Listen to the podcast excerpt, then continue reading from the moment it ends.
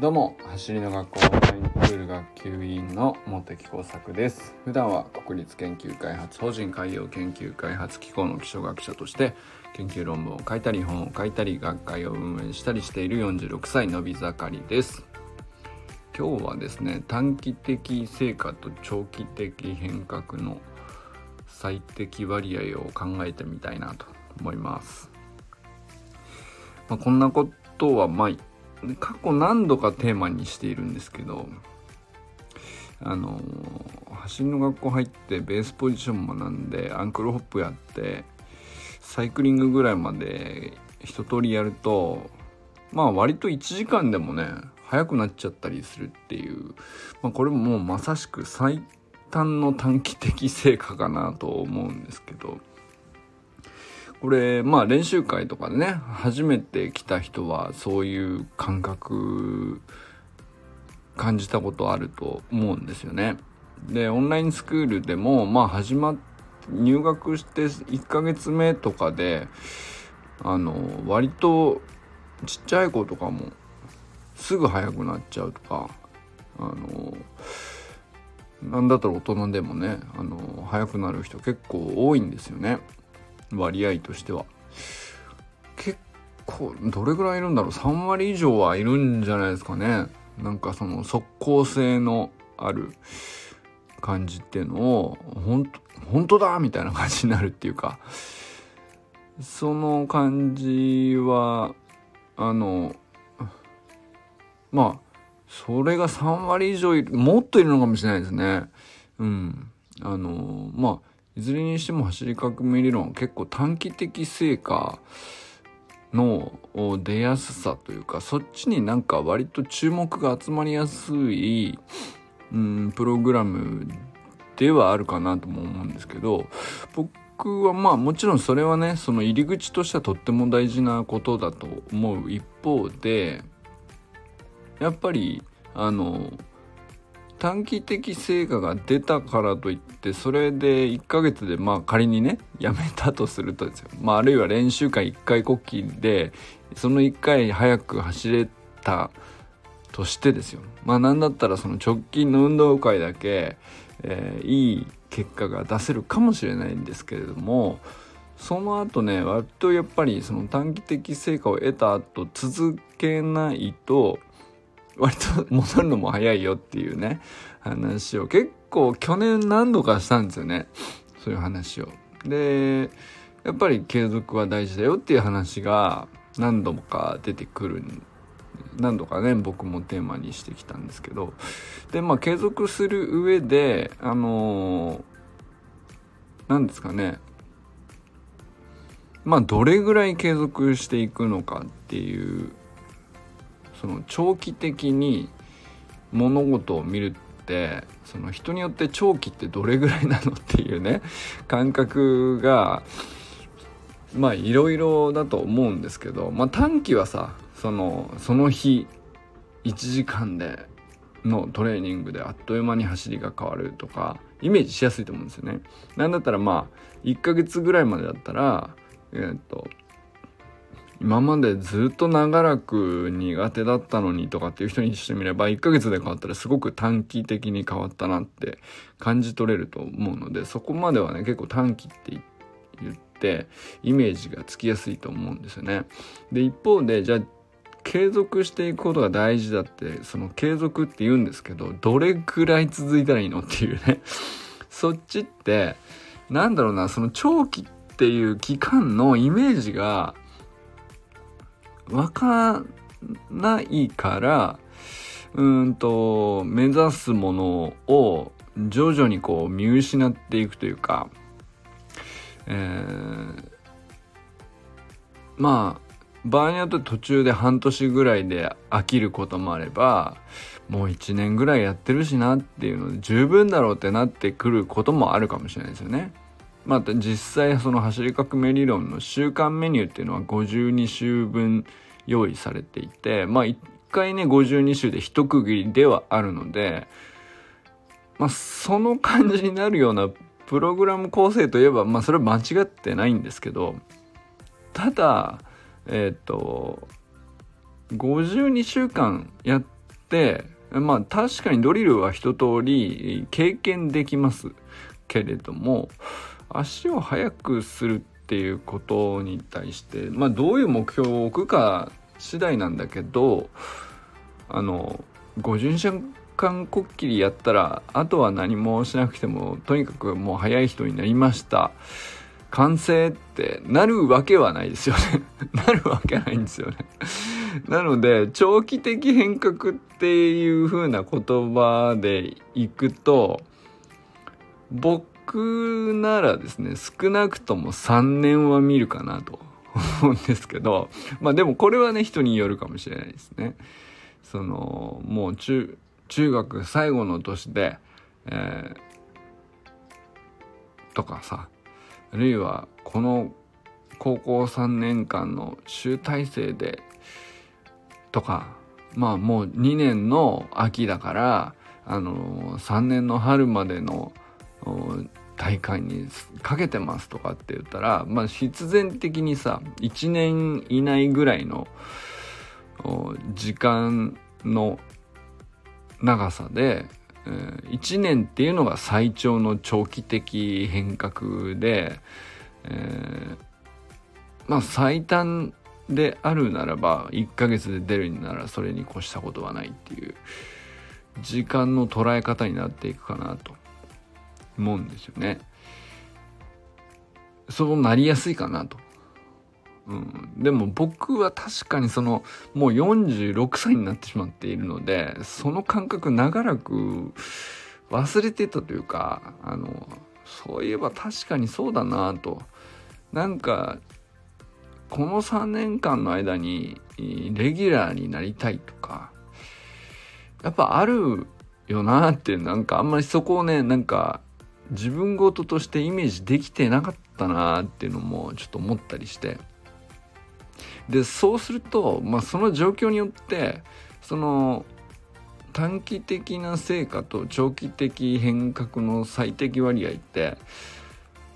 それによって結構いろんなパターンあるんじゃないかなと。いうのをねなんか今更やっぱりもう一回思い直したというかあのまあ何度かその継続継続って継続に重きを置いた話をね過去してきたんだけどまあその継続もどれぐらいを最終的な長期的時間長期的に見るって言っても最長を1年で捉えるか3年で捉えるかあるいは5年とか10年とかそれぐらいで捉えるかはでも全然話が違っててくると思うんですよね。でそんなことをねあの考えるとそういえばなんか逆にその僕10年なんて考えたことなかったしね。で、僕は3年ぐらいで見ているけど、3年をすごく長く見てるんですねっていう人もいると思うんですよね。だって走りの学校始まってまだ2年ちょっとだからね。だから、なんだろうな。そんな長く続けるつもりで最初から見てたんですかって思われるぐらいかもしれないけど、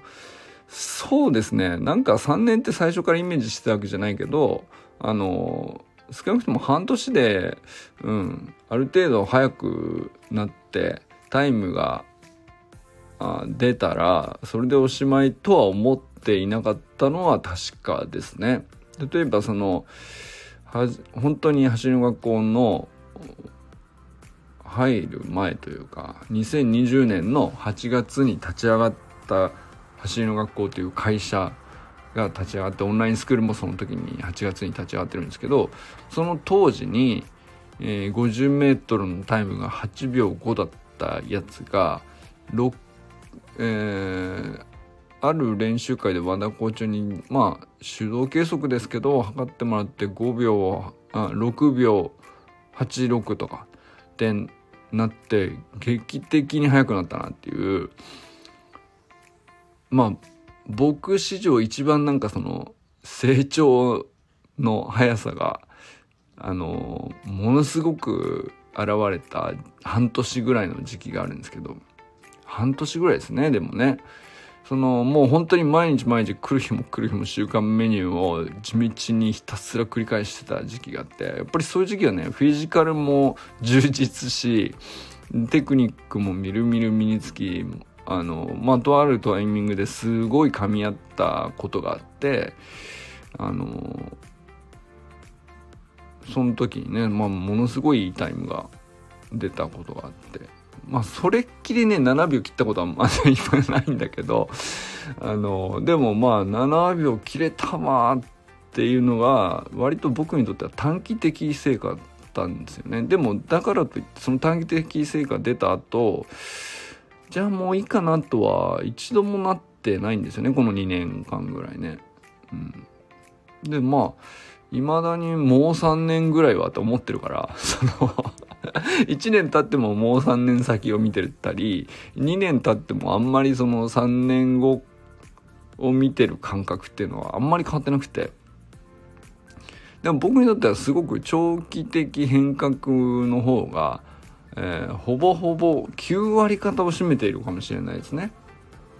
あの短期的成果に関してはあんまりそのあのなくていいとは思ってないんですけどでも12割かな。そんな人いるんですかね。どうなんですか。これはすごい珍しいのかもしれないです、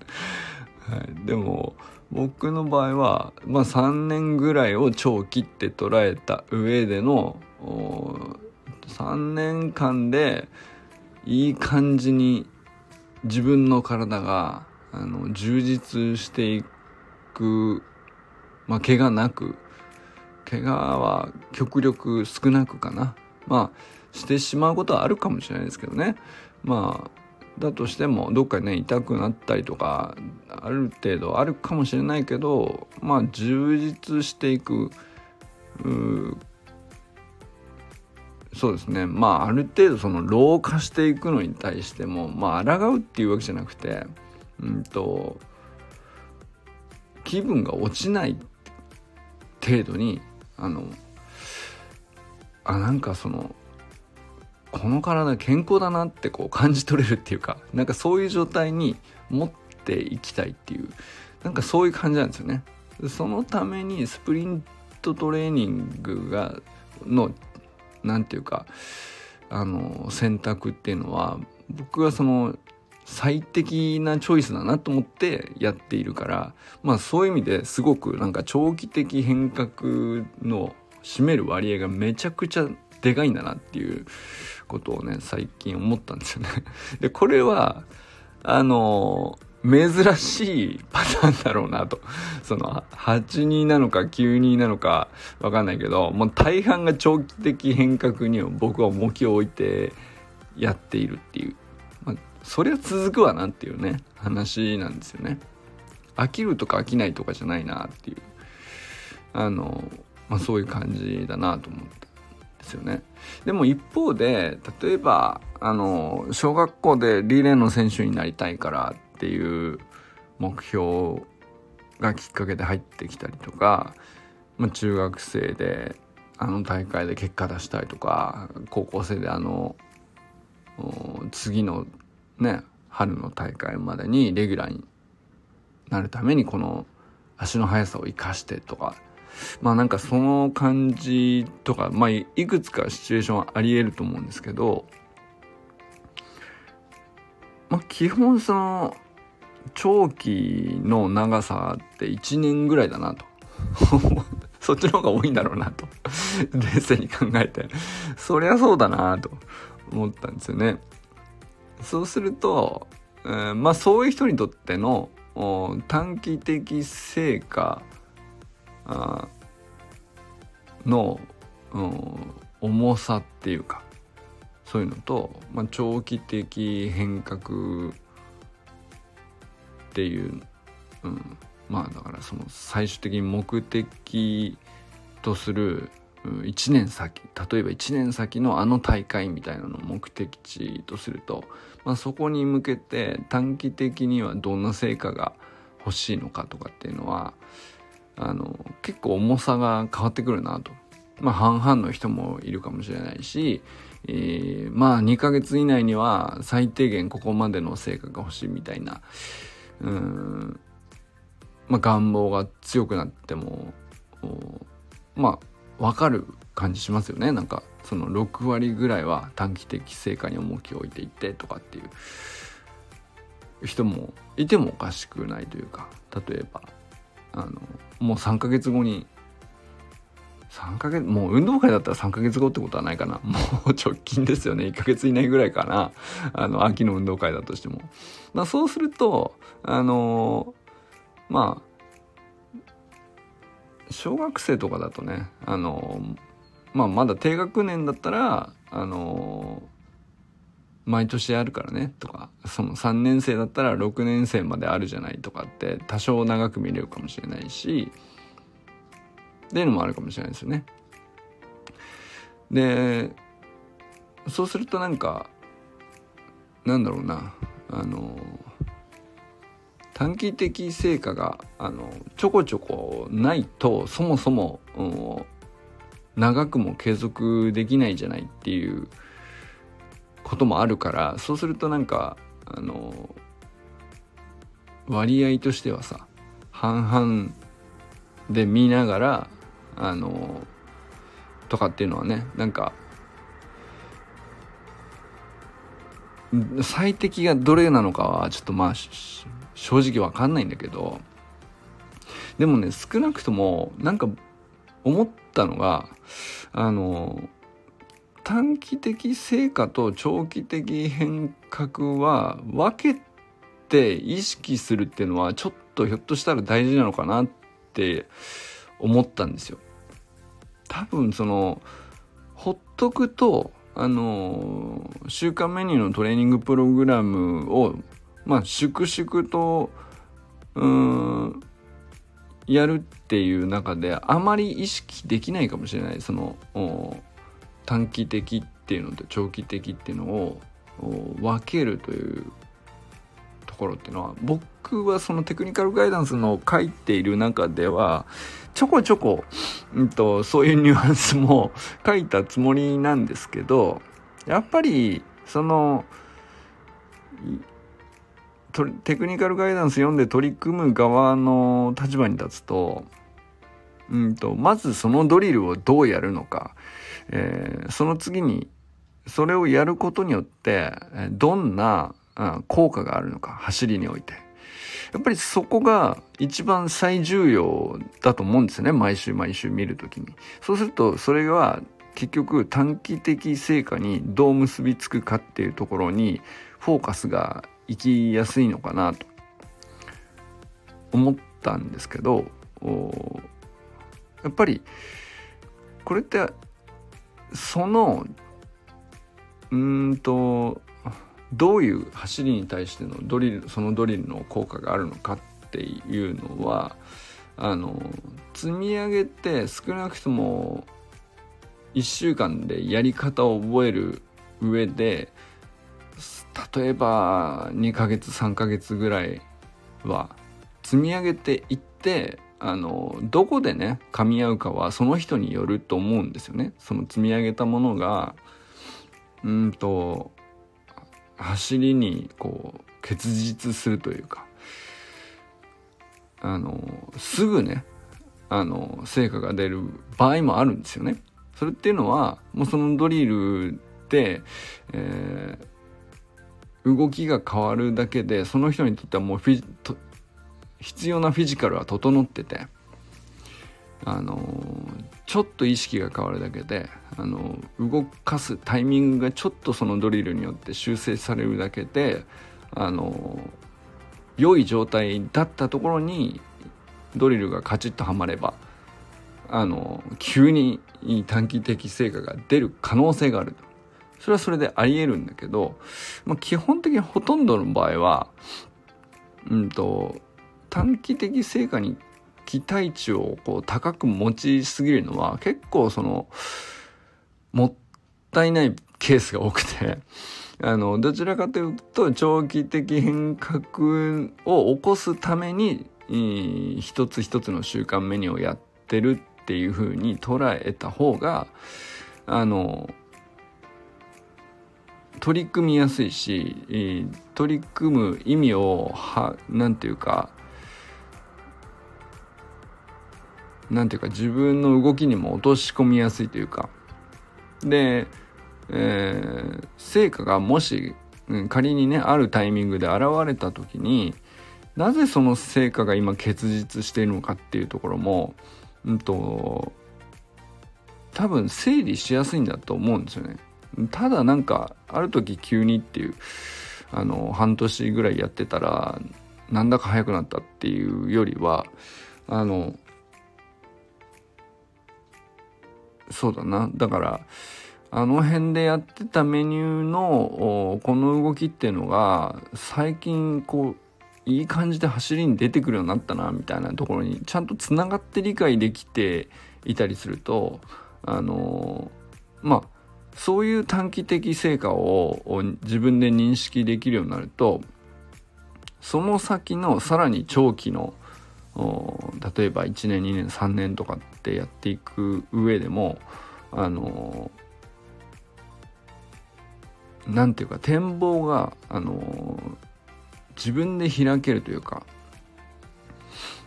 ドリルを与えられたのをなんとなくやる段階からあ自分でそのこういう動きさえ良くなればこっちにつながるんだなだから早いんだなっていうう理由付けが自分で結構ねあのつけられるようになっていくっていうその思考能力ですね。なんかそこが身につくと結局その長期的変革も自然に、えー、起きていくというか短期的成果が長期的変革にも自然につながってていって、まあ、自分なりの最適割合がこう定まっていくというかそんな感じなんじゃないかなと思ったりしているといううあまり根拠のない感想でしかないんですけど まあなんかねそれはね結構思ったきっかけはいくつかあるんですけどまず一つはあの砂塚森忠さんっていうあのオンラインスクール生の中でもままあまあ最長老に近い感じの、えー、山本達也さんと並んでねあのほぼほぼものすごい頻度で、えー、インスタにねトレーニング投稿を上げてるあの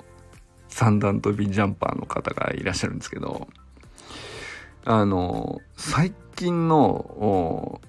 サイクリングとかフォーム層のトレーニングがアップされているのでぜひ見てほしいんですけどめちゃくちゃスムーズになってってて綺麗なんですよね。まあ、あの、ご本人によると、まだ、その全力で走、ちょっとね、怪我がもあったりとか、不調もあって、えー、全力で走るには少し怖さがあるんで、70%ぐらいでっていう。まあ、それもあると思うんですよね。その、力みがないというか、あの、全力じゃないので、まあ、ある意味、綺麗に走ってるというか、まあ、そういう段階なので、あの、フォームとしてはすごくスムーズになってるっていうのももちろんあると思うんですけどあの要するに50超えている人ででかつてその陸上も経験されている人で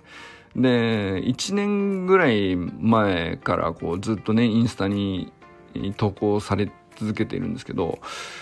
あの当時の走りと比べても全然その段違いに綺麗なんですよね。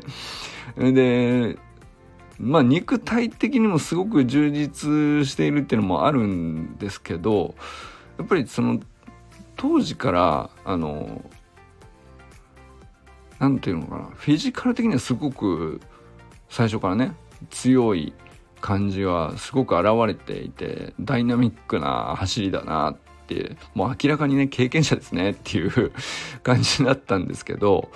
もう何て言うかあの素人目に見ても明らかにスムーズで何て言うか動きにうん何て言うか何て言うんでしょうね無駄がないって言ったらあの経験者ぶってる感じしちゃうんですけど、なんていうのかな、怪我しなさそうだなっていう感じですかね。あの、力任せじゃないというか、すごくフィジカルも充実しているだろうから、もっと発揮できちゃうんでしょうけど、あの力任せになっている動きがあのおそらく体の全体のいろんな場所腕振りからあの足の引き上げからあのついた後の押し込みに至るまで何ていうかあの無理やり感のある動きっていうのか筋力に任せたあの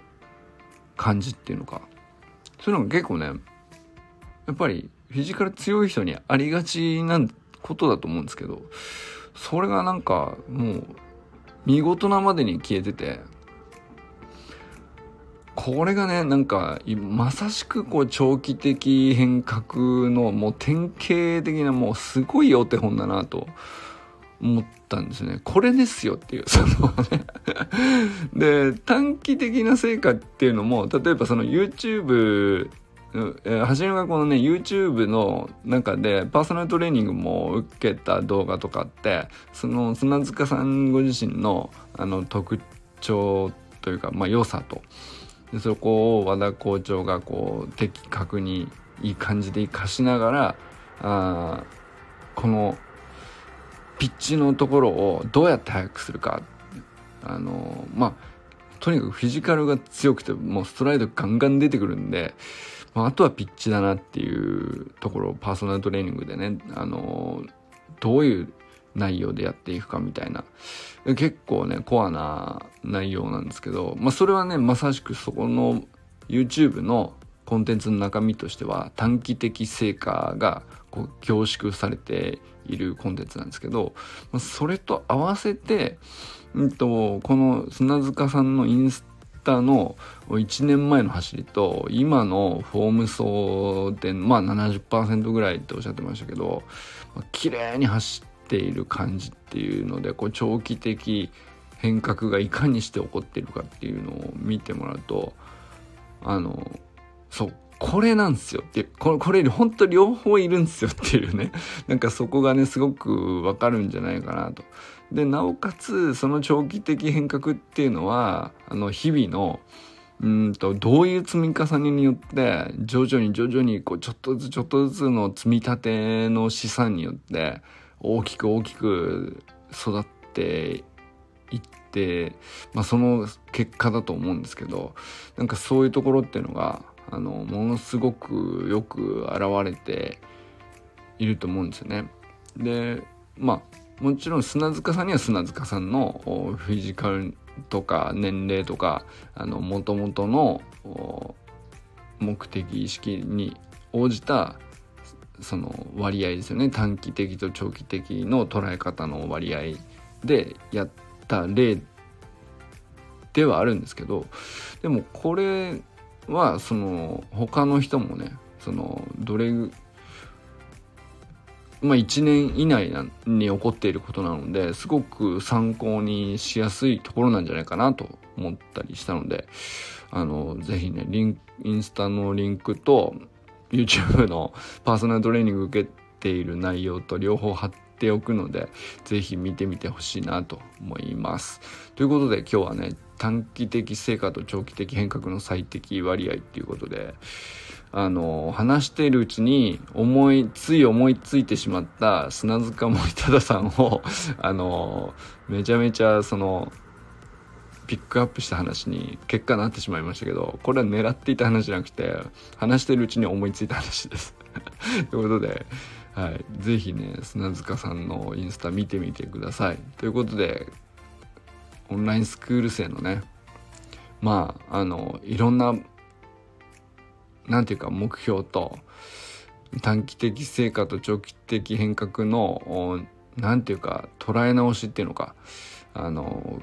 継続していくコツみたいなのも結局そういうところに現れてくると思うので、是非ね、考えてみてもらえたら面白いんじゃないかなと。うん、トレーニングと同じぐらい面白いことなんじゃないかなと思ったりしました。ということで、これからも最高のスプリントライフを楽しんでいきましょう。 vamos